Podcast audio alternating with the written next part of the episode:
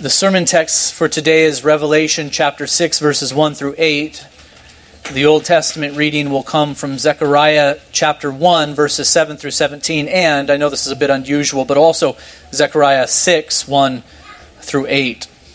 And so we will give attention to both of those Old Testament passages before coming to Revelation chapter 6, verses 1 through 8. It's important to know something about the book of Zechariah before we read from these passages. The prophet Zechariah ministered uh, to the people of God in the 6th century BC after they returned to Jerusalem after 70 years of captivity in Babylon. So put yourself there a bit. The people, through their disobedience, had been taken into captivity for 70 years. They remained there. And then they began to return uh, to Jerusalem and they began to rebuild the temple and reestablish proper worship. Uh, this must have been very exhilarating, wouldn't you agree? Uh, it is kind of a very significant act of redemption, if you will. It is not the Exodus, it's not quite on par with that, but here God is bringing his people out of captivity in Babylon back to uh, their, their land. It must have been exhilarating for them, but after some time, the people found themselves living in very challenging situations. Uh, to put it really simply, the heathen nations flourished around them while Judah struggled. So it's not hard to imagine uh, the question that must have been on their minds where is our God in the midst of all of this struggle, right? He has brought us back. We were so hopeful, we were so excited to be brought back and to rebuild the temple and to begin in the proper worship of God. Uh, but we are struggling. Where is our God? They wondered. Has He abandoned us? And so, with that as the background, I want you to hear now the reading of God's word from Zechariah chapter 1 verses 7 through 17. On the 20 uh, uh on the 20th uh, the 24th day, excuse me. On the 24th day of the 11th month, which is the month of Shebat, in the second year of Darius, the word of the Lord came to the prophet Zechariah, the son of Berechiah, son of Iddo, saying, I saw in the night and behold, a man riding on a red horse. He was standing amongst the myrtle trees in the glen, and behind him were red, sorrel, and white horses. Can you picture it, church? You have to use your imagination here, this vision that the prophet Zechariah saw. Uh, then I said, What are these, my Lord? The angel who talked with me said to me, I will show you what they are. So the man who was standing amongst the myrtle trees answered, These are they whom the Lord has sent to patrol the earth. And they answered the angel of the Lord who was standing among the myrtle trees and said, We have patrolled the earth, and behold, all the earth remains at rest. Then the angel of the Lord said, O Lord of hosts, how long will you have no mercy on Jerusalem and the cities of Judah, against which you have been angry these seventy years? And the Lord answered gracious and comforting words to the angel who talked with me. So the angel who talked with me said to me, Cry out, thus says the Lord of hosts, I am exceedingly jealous for Jerusalem and for Zion, and I am exceedingly angry with the nations that are at ease. For while I was angry but a little, they furthered the disaster. In other words, they were exceedingly harsh with the people of God. Therefore, thus says the Lord I have returned to Jerusalem with mercy. My house shall be built in it, declares the Lord of hosts. And the measuring line shall be stretched out over Jerusalem. Cry aloud, thus says the Lord of hosts My city shall again overflow with prosperity, and the Lord will again comfort Zion, and again choose Jerusalem. Let's go now to Zechariah chapter 6, verses 1 through 8. Again, the prophet sees a vision. Again, I lifted my eyes and saw, and behold, four chariots came out from between two mountains. And the mountains were mountains of bronze. The first chariot had red horses, the second black horses, the third white horses, and the fourth chariot dappled horses, all of them strong. Then I answered and said to the angel who talked with me, What are these, my Lord? And the angel answered and said to me, These are going out to the four winds of heaven after presenting themselves before the Lord of all the earth. The chariot with the black horse goes towards the north, north country, the white ones go after them, and the dappled ones go toward the south country. When the strong horses came out, they were impatient to go and to patrol the earth. And he said, Go, patrol the earth. So they patrolled the earth. Then he cried to me, Behold, those who go toward the north country have set my spirit at rest in the North Country. Let's turn now to Revelation chapter 6. We'll read also verses 1 through 8. Uh, this is the sermon text for today, and before reading this text, I would simply like to point out that the experience of the Christians living in 90 AD was not all, not all that different from the situation of the people living in Jerusalem after returning from exile in the 6th century BC. In both instances, the people of God had experienced a great act of deliverance. In both instances, the people of God had high hopes. And in both instances, the people of God struggled in this world, being assaulted by troubles from without and also within. The question, therefore, was the same where is God in the midst of all of this? I want you to notice that the vision shown to John shares much in common with the vision shown to Zechariah 600 years earlier. I think that is very significant. Here is the vision that John saw. Now I watched when the Lamb opened one of the seven seals, and I heard one of the four living creatures say with a voice like thunder, Come! And I looked, and behold, a white horse and its rider had a bow, and a crown was given to him, and he came out conquering and to conquer. When he opened the second seal, I heard the second living creature say, Come! And out came another horse, bright red. Its rider was permitted to take peace from the earth so that people should slay one another, and he was given a great sword. When he opened the third seal, I heard the third living creature say, Come! And I looked, and behold, a black horse, and its rider had a pair of scales in his hand. And I heard what seemed to be a voice in the midst of the four living creatures saying, A quart of wheat for a denarius, and three quarts of barley for a denarius, and do not harm the oil and the wine. When he opened the fourth seal, I heard the voice of the fourth living creature say, Come. And I looked, and behold, a pale horse, and its rider's name was Death, and Hades followed him. And they were given authority over a fourth of the earth to kill with sword and famine, with pestilence, and by wild beasts of the earth. So far, the reading of God's word. May the Lord bless the preaching of it as well. I would like to begin by proposing to you that all human beings must find a way to make sense of the world around them. something we must do. We must somehow make sense of the world around us. Uh, some go about the business of making sense of the world very casually and even unknowingly. They don't think much about it directly, but they have made sense of the world somehow. They have categories for everything, a way of organizing their thoughts so that they look at the world and they have a particular view of it. Others approach the task with more of a deliberate intensity. We typically call these types uh, philosophers and theologians. Uh, but my point is that everyone must do it. Everybody, f- to one degree or another, must make sense of the world. It would be very difficult, I think, for a person to function at all in the world without first making some sense of it, having some categories by which they understand the things that they see in this world. This task is necessary both for the Christian and the non Christian. Both must have a worldview. The, the, the same questions confront all of us. What are we? Where did we come from? What is the purpose for our existence? Is this world all that there is? What is right and wrong, and how do we know it? Is there a God? If so, what is he like and what is our obligation towards him? What of the evil and suffering that we see in the world? How are we to understand all of that? And if there is a God, how are we to understand his relationship to the evil and suffering that we see in the world? These are the kinds of questions that all people do have to wrestle with to one degree or another. They have to make sense of the world around them. Uh, both the Christian and the non Christian must wrestle with these questions, but it should be noticed that we go about finding answers to these questions in very different ways. Uh, the non Christian looks to the stuff of this world as ultimately authoritative in his or her quest for truth. Uh, what exactly is given the place of supreme authority is going to differ from person to person, of course. Uh, for some, it is human reason. They say this I believe this or that because it makes rational sense to me. Uh, for others, it is emotion. I, I feel like this must be true, they say. Others base their opinions upon experience. Still others base their opinions on so called scientific investigation.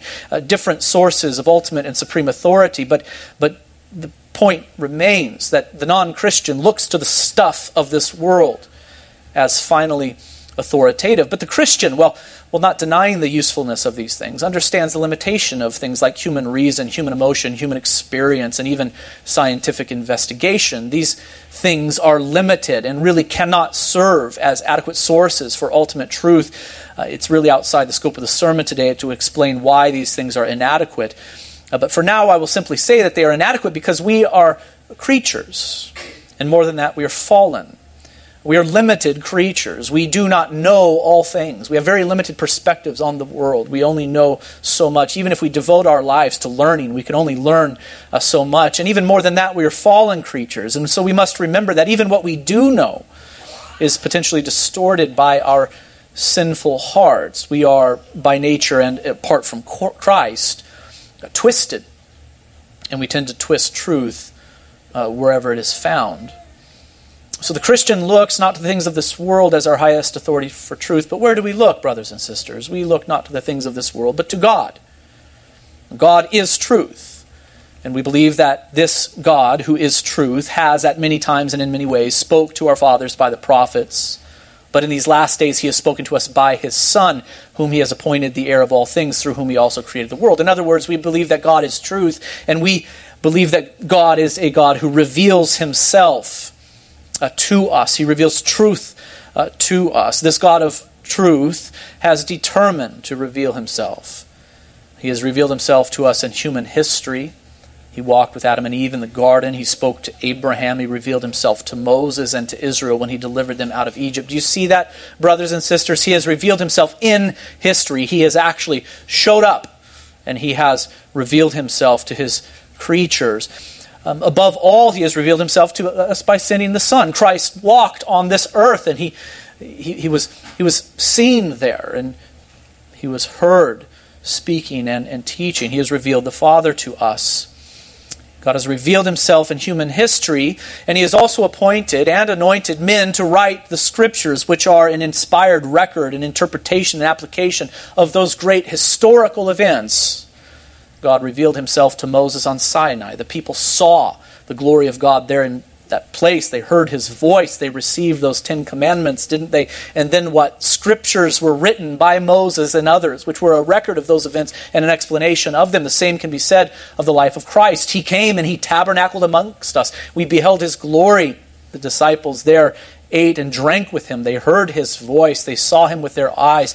They witnessed him die and rise again on the third day. And then those same apostles, those eyewitnesses of Christ, wrote the scriptures as a record of that historical event and as an interpretation application of them. And so, after all, what do we have as our authority for truth? We have God as our authority for truth, but we have the Holy Scriptures now. It is to the Scriptures that we go. We see them as ultimately authoritative. The Old Testament and the New is authoritative for us. And we as Christians aim to honor it as authoritative and to submit our lives to it. To submit our lives to it. We do not seek to establish an authority of our own, to kind of find our own path or our own way in this world, but rather we seek to submit to God, to Christ, and to His Word in all things. And I want to show you, brothers and sisters, that the Holy Scriptures provide answers to the worldview questions that I have listed above. They provide answers to these major worldview questions that I have listed above. Uh, may I suggest to you that your mental health, and more than that, your maturity in Christ and your stability in Christ depends in large part, not entirely, but in large part, upon your worldview.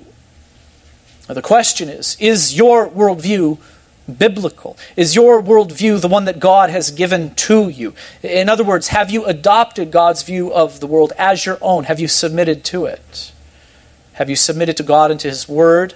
Or have you decided to remain independent from God, to find your own way and to craft your own view of things? That is the question. And here lies the difference between the Christian and the non Christian, then. The Christian hears the word of God and surrenders to it.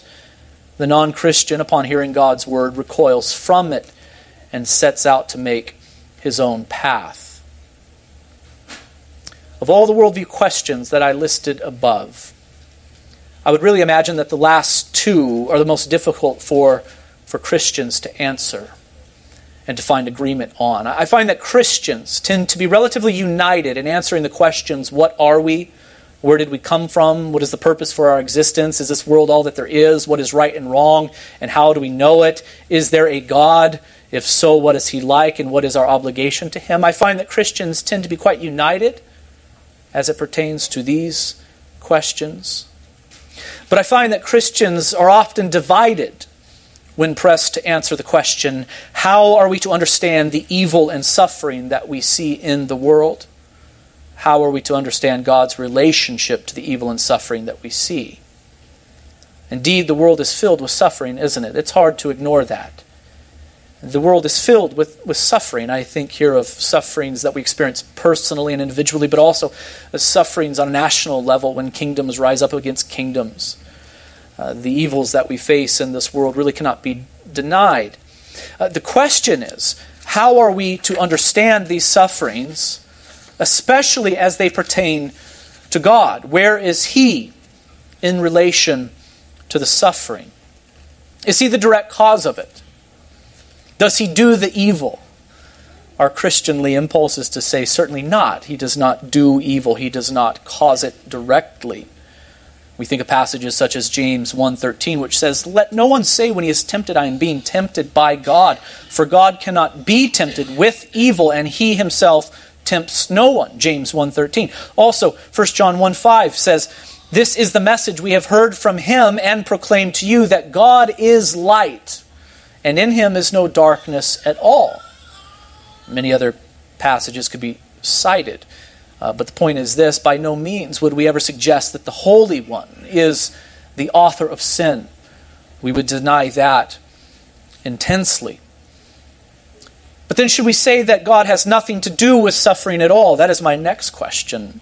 Should we say that he has nothing to do with suffering at all? And I think indeed many who call themselves Christians today would take this view. They would say this God has nothing to do with the sufferings experienced in this world. And that view does seem very attractive at first, doesn't it? It seems to protect God's reputation. There you are looking out upon the world and you see that terrible things happen to people you see that terrible things are happening even now all around the world. Great atrocities are being committed. You, you read the newspaper, you watch the news. I mean, you cannot ignore it.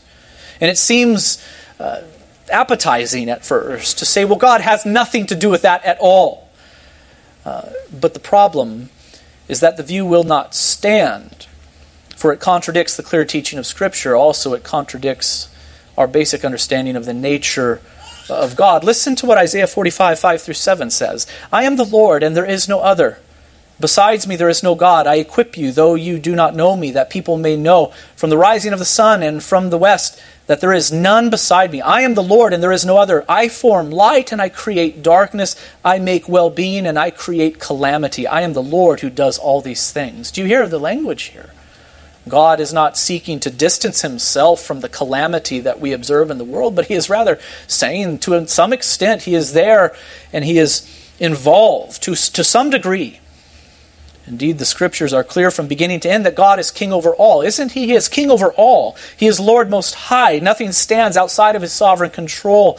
Here again, the word of the Lord from the prophet Isaiah in chapter 48, verses 8 through 10. Remember this and stand firm. Recall it to mind, you transgressors. Remember the former things of old, for I am God and there is no other. I am God and there is none like me, declaring the end from the beginning and from ancient times, things not yet done, saying, My counsel shall stand and I will accomplish all of my purposes.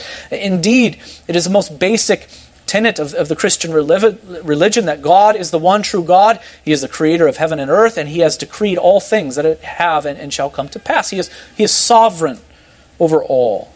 I want you just to remember the scroll that John saw in God's right hand there in the book of Revelation, chapters 4 and 5, particularly chapter 5.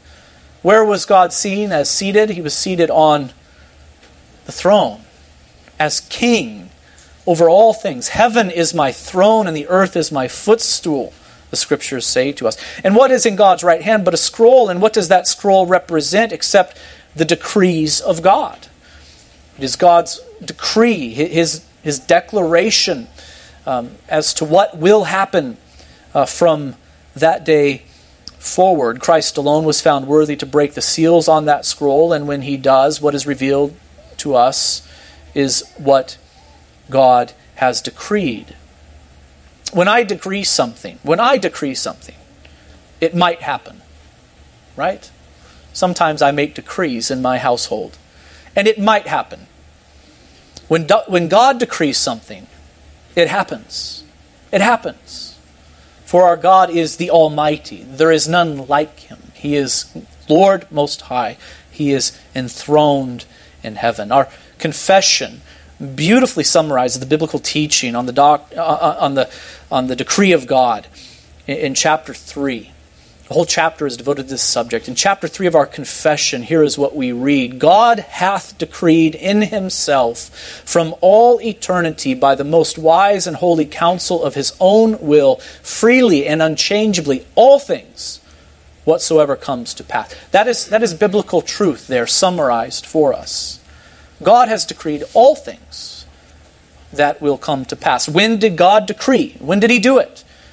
we are to confess that he did so from all eternity. That is a way of saying from before creation. And who counseled God to decree what he decreed? Who was his counselor there before the heavens and the earth were created, that God would decree what he decreed? The answer is no one at all. He has decreed in himself, and he has done so by the most wise and holy counsel of his own will. He decreed what he decreed freely, and it is unchangeable. And what does his decree pertain to? Only the good that comes about in the world? Is that what his decree pertains to? Only the good that we see? Only the things that we enjoy? I know, but our confession is right to say that God hath decreed all things whatsoever that comes to pass. This is a very accurate summary of what the Bible teaches on the subject. We serve a God who is God Most High, He is Lord over all. It is interesting, though, that our confession is careful to make qualifications concerning this doctrine. Uh, qualifications which are, are also derived from Holy Scripture. Chapter 3, paragraph 1 continues saying this Yet is God neither the author of sin, nor hath fellowship with any therein, nor is violence offered to the will of the creature, nor yet is the liberty or contingency of second causes taken away, but rather established, in which appears his wisdom in disposing all things and power and faithfulness in accomplishing his decree. The, the language of our confession, I think, is most helpful here. It brings out what the scriptures have to say on this subject. Though it is true that God has decreed all things, we must maintain that he is, at the same time, not the author of sin, nor does he have fellowship with any therein nor does he violate the will of his creatures, but rather works in such a way that he brings about his purposes through the free choices of his creatures. He brings about his purposes, not always in a direct way, but often through what the confession calls second causes. The language of permission is also helpful here. Uh, God carries out his decrees, sometimes directly but often by way of what we might call permission. He permits evil and even uses it to bring about his ultimate purposes and the supreme good. I want you to listen again to the way that our confessions summarize the Bible's teaching on this subject. In chapter 5, paragraph 4, which is all about the providence of God, here is what we read The almighty power unsearchable wisdom and infinite goodness of God so far manifest themselves in his providence that his determinate counsel extendeth even to the first fall and all other sinful actions, both of angels and men, and that not by a bare permission, which also he most wisely and powerfully boundeth, and otherwise or- ordereth and governeth, in a manifold dispensation to his most holy ends Yet so, as the sinfulness of their acts proceedeth only from the creatures, and not from God, who being most holy and righteous neither is nor can be the author or a prover of sin. This statement is very carefully crafted. It acknowledges that God has decreed all things that will come to pass. This must include even the first fall. Think about that for a moment. This must include even the first fall and all other sinful actions, both of angels and men. But the sinfulness itself proceeds from where? Does it proceed from God? Our confession is clear to say that it proceeds only from the creatures and not from God, who being most holy and righteous neither is nor can be the author or approver of sin. I love what our confession says because it is deeply biblical. On the one hand, it guards against the error of claiming that God is the author of sin. That would be a most blasphemous thing to say. And on the other hand, it guards against the error of trying to pretend as if God has nothing to do at all with the evil and suffering uh, that we see in the world. What it does declare about sin and suffering and God's relationship to it is that one, He is not the author of it, nor does He take part in it. Two, He is certainly sovereign over it, having decreed all things and providentially bringing all things to pass. And three, God does so through second causes, through means, by way of what we might call giving permission to the creature. He has permitted sin and suffering. Uh, but notice the language of our confession also in chapter f- uh, 5, paragraph 4, we've already read it the, the confession says that this is not by a bare permission. Not by a bare permission. In other words, the permission that God gives is not naked. It's not meaningless or purposeless. Instead, God has permitted what He has permitted for a reason. For a reason with a purpose in mind. Is it a purpose that we can understand and fully comprehend? I would have to say no.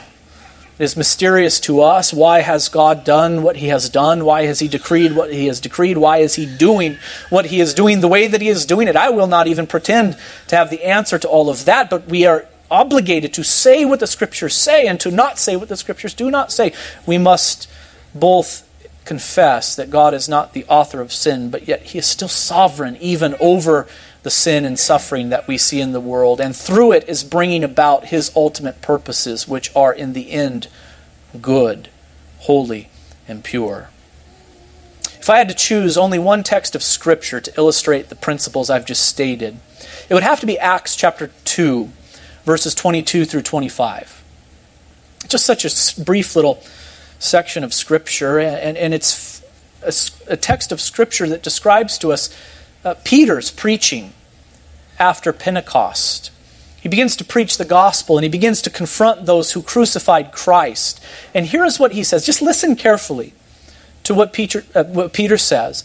And, and keep in mind all that has just been said about God's decree and his providence, sin and suffering, and God's relationship to it. Here's what Peter says Men of Israel, Hear these words Jesus of Nazareth, a man attested to you by God with mighty works and wonders and signs that God did through him in your midst, as you yourselves know. This Jesus, delivered up according to the definite plan and foreknowledge of who?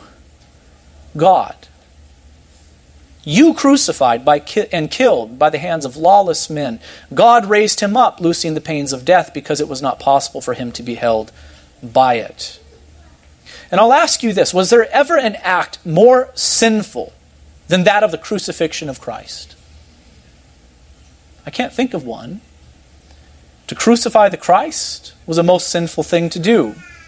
But yet, even this happened according to the definite plan and foreknowledge of God. But who committed the sin of crucifying the Christ? Is the blame shifted now to God? Does Peter blame God for the sin?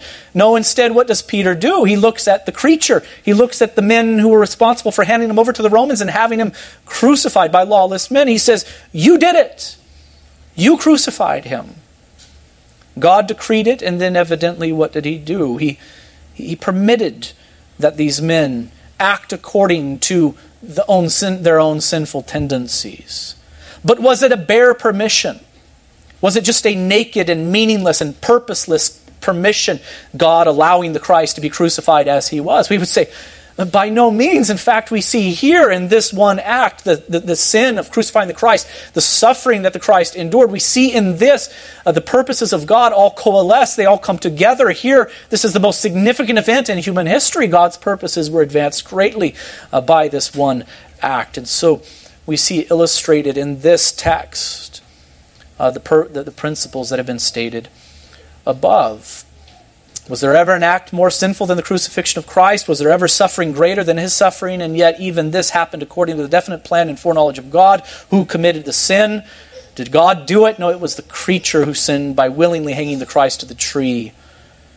God decreed it, then permitted it, but it was not a bare permission, not a meaningless and purposeless permission. No, instead, through the crucifixion of Christ, God brought about much good indeed. So we have in this event an example of how it is that God works in this world. It's infinitely complex. I don't, comp- I don't claim to understand it at all uh, in terms of the complexity of it. I don't even claim to have the ability to articulate the mechanics of it. Indeed, it is so infinitely complex and beyond our ability to comprehend that we must admit that it is mysterious to us. But the scriptures do reveal to us what we must and must not say. Though the particulars remain mysterious, we know where the boundaries are, don't we? We know that it would be wrong to say that God is the author of sin. We also know that it would be wrong to say that sin and suffering is outside God's sovereign control. Many of our brothers and sisters in Christ today make this error, I'm afraid. They pretend that God is sovereign over some things, over some things. Sin, even the first fall and the sin of the crucifixion of Christ, is to be understood as an outworking of the decree of God. The, the, the fall had to be decreed by God and permitted by Him, after all, because uh, when did God ordain that the Christ would die for sins? When did that happen? The scriptures are abundantly clear. This was something that He decided prior to creation, prior to creation itself. When did God elect His elect? prior to creation. All of that implies the fall, doesn't it? It involves the fall. You're wondering uh, what all of this has to do with the four horsemen of the apocalypse, aren't you? Or maybe you've been so lost and you forgot that we're studying the book of Revelation, chapter 6, verses 1 through 8. What does this have, have to do with the four horsemen of the apocalypse?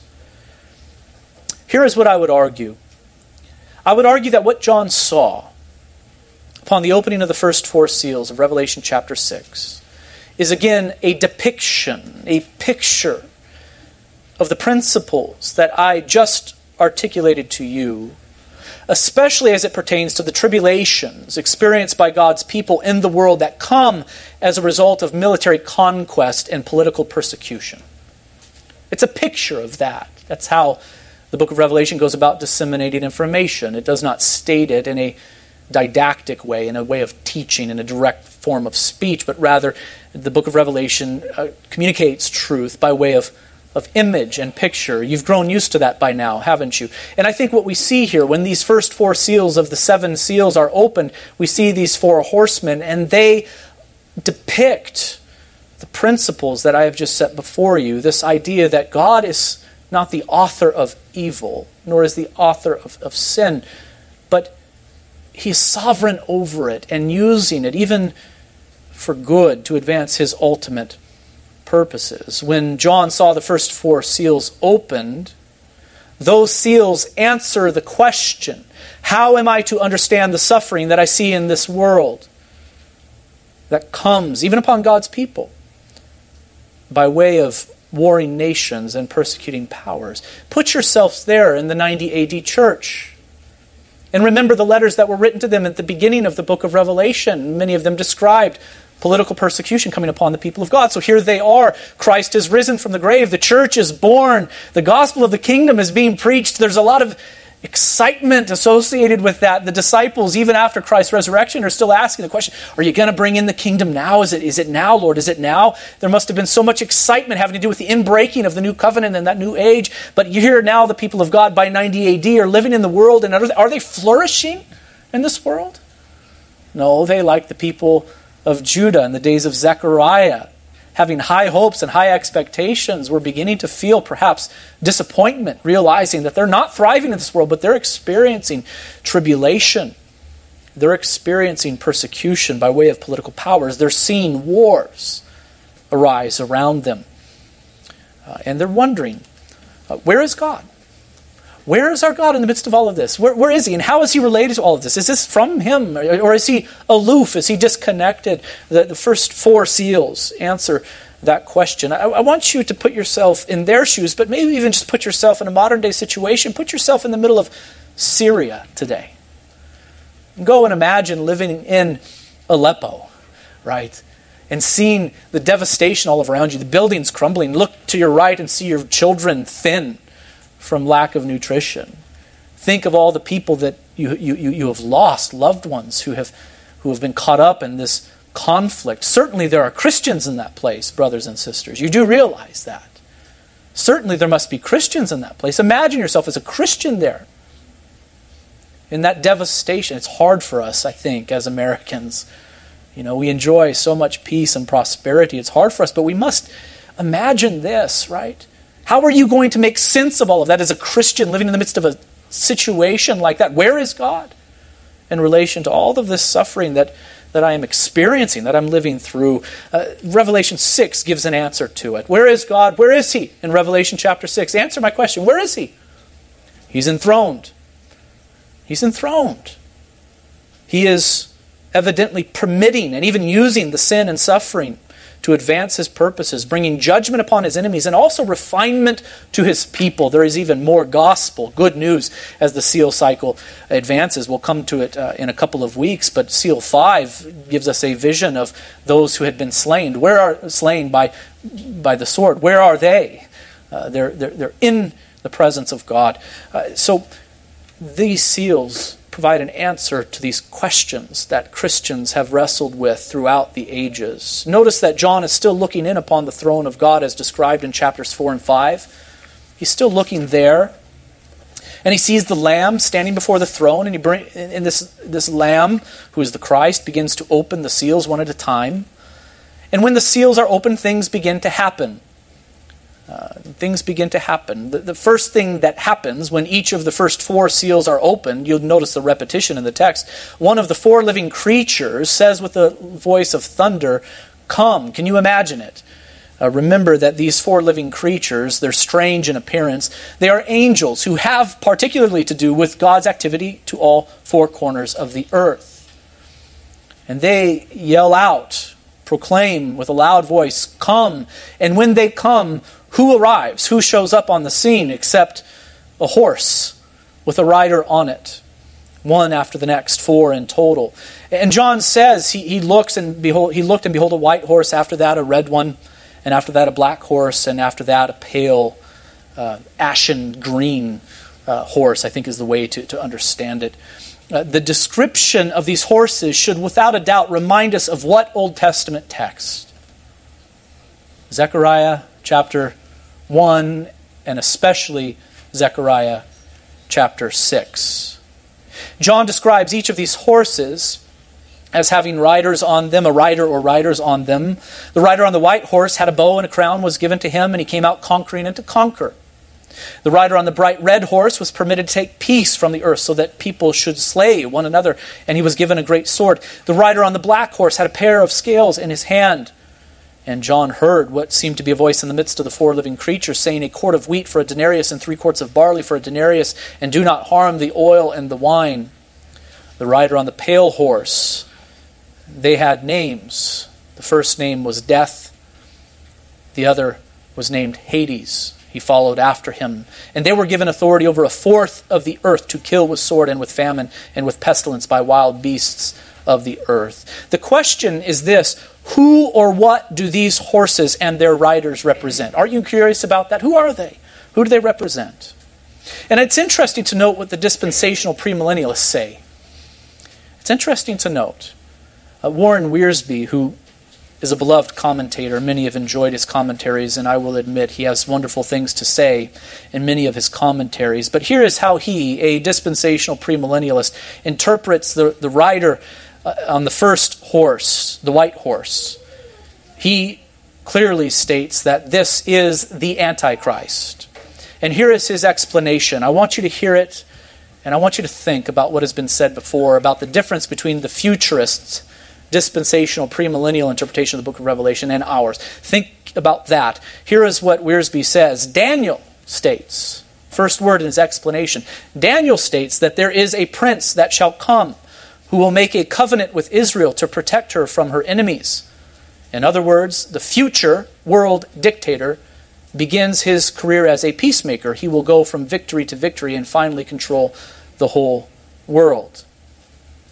I disagree with Wiersbe, but I want you to see what he does. I, want to use it as an example of what the futurist does. First, he misinterprets Daniel chapter 9 and expects his reader to assume that his view of that text is the correct one. If you go to Daniel chapter 9, don't do it now, but if you were to do it, uh, you'll find that it is better to see the reference in Daniel 9 to a prince that shall come who shall make a covenant as referring to Christ, Christ himself. Christ is the one who has made a covenant with his people.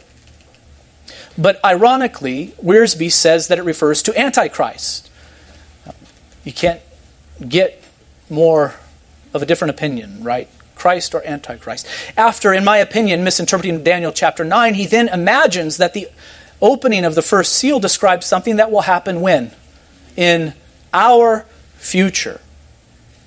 Where the text of Revelation teaches this, I still do not know. But after making this to be only about the future, he then enforces his faulty interpretation of Daniel 9 upon the text of Revelation chapter 6, and voila, what you have is the opening of the first seal, now supporting the dispensational, pre tribulational, premillennial system. In one paragraph, he accomplishes that. By giving priority to the book of Daniel, by misinterpreting Daniel 9, by thrusting that interpretation upon Revelation 6 after assuming that this must be all about the future. So he says, The rider on the white horse has not come yet, but he will. And this describes the Antichrist him, himself. But here is my argument against that interpretation. Clearly, it is not Daniel 9, but Zechariah 1 and 6 that is behind this text. And what did the visions of Zechariah 1 and 6 communicate to their original audience? Were not the people of God who had returned from exile in Babylon struggling deeply? Were they not facing persecution and poverty? The nations around them were at peace and were prospering, but they, God's people, were pitifully poor and weak. They were persecuted and pressed down by their enemies continuously. When Zechariah saw the vision of the colored horses and their riders, whose job it was to patrol the earth, what was the message being communicated there except this God is Lord over all? He is Lord over all the earth he has the power to put down nations and to raise them up. And God was saying to the people of Israel in that day, I am God and I will accomplish all of my purposes. This was the message communicated through Zechariah, through Zechariah to the people of God in that day. And here is my question Should we not assume that it is this same message being communicated uh, to the people of God in John's day and even in our day? That though we live in an age that is marked by trial and tribulation, famine and war, though we live in a day like that, we are to see that God is the Lord not just of a particular nation, but of all the earth. Though nation rise up against nation, and though political powers persecute, God's purposes will prevail, for he has decreed all things and is bringing them to pass, even to this very day. That is the message being communicated by the appearance of these four horsemen. They're sent out into all the earth to do what God indeed has commanded that they do. God permits them to do certain things. And so it gives an answer to the question where is God in the midst of all of the tribulation that I'm experiencing and seeing in this world? Where is He, brothers and sisters? He's on the throne. And these creatures are summoned to him and they are given certain authorities and they are permitted to go out and to do what God has decreed that they do. I really do hesitate to give an exact answer to the question who do these horsemen represent? I've already quoted Wiersbe, who presents the idea that these four horsemen represent, or the first of the four horsemen represents the Antichrist. He's certainly not the only one who holds to that view. There are many others. Others say the first horseman is Christ himself. So again, you can't get views more contradictory than those. The description of Christ there, lead, of the first horseman there, leads them to say that white robe, white horse, crown, sword. Christ appears in that way later in the book of Revelation. Some say that the riders are demonic and evil. Others say that they are good. And to be quite honest with you, I don't think that the horses and riders are meant to symbolize any one particular creature or person, but rather the idea that God is active in this world, bringing about his purposes of judgment and redemption continuously. He is sovereign over all and brings about his purposes both directly and indirectly through means and by permitting both angels and men to do what they will do freely and from the heart. I think that is the general message being communicated here. I know that you might want more particulars than that, but at this point, I'm not willing to say they represent this or that directly. Clearly, war and the effects of war are depicted here in the first four seals. Do you see that? The rider on the first horse conquers with the sword. The rider on the second horse seems to depict civil war as men slay one another.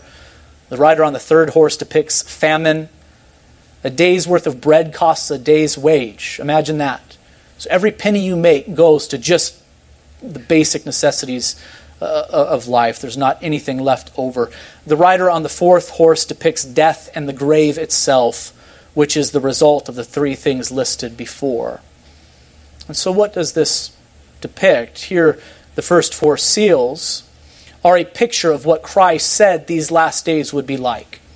Remember, brothers and sisters, that he taught his disciples in a most direct way, saying, See that no one leads you astray, for many will come in my name, saying, I am the Christ, and they will lead many astray. And you will hear of wars and rumors of wars. See that you are not alarmed, for this must take place, but the end is not yet. For nation will rise against nation, and kingdom against kingdom, and there will be famine and earthquakes in various places. All these things are but the beginning of the birth pains. Then they will deliver you up to tribulation and put you to death, and you will be hated by all nations for my name's sake. And then many will fall away and betray one another and hate one another, and many false prophets will arise and lead many astray. And because lawlessness will be increased, the love of many will grow cold. But the one who endures to the end will be saved. And this gospel of the kingdom will be proclaimed throughout the whole world as a testimony to all nations, and then the end will come. Matthew 24, 4 through 14 my interpretation of Revelation 6 is this what Christ says directly in, Matthew 24 is depicted in Revelation 6. The heavenly scene also communicates this that in the midst of all, God is enthroned. He is enthroned. These wars and famines happen because God has decreed them and has permitted them for reasons that we cannot fully comprehend. But also notice that in His mercy, He has limited the tribulation. He has liber- limited the suffering. He has restrained all of these conflicts. Only, of the, only a fourth of the earth is subjected to the tribulation in this period of time, the last days, the time between Christ's first and second coming. It's restrained. And even uh, though the bread is scarce, it is still available, isn't it? A day's wage does buy bread, and the oil and wine can still be had. You know, the oil and wine can still be had. Friends, these first four seals not only depict how things will be in the future, they do depict that, by the way. They have to do with the future. Uh, indeed, perhaps these things will grow in intensity near to the end. I believe that they will. They do have to do with the future, but not only that, they also have to do with how things are now and how they have been. It is here from this heavenly vision that the Christian who suffers is to draw encouragement.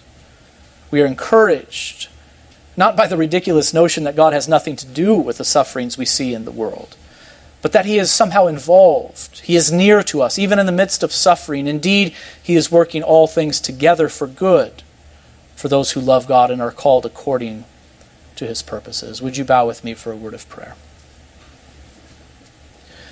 Our Father in heaven, we are comforted by the fact that you are on the throne.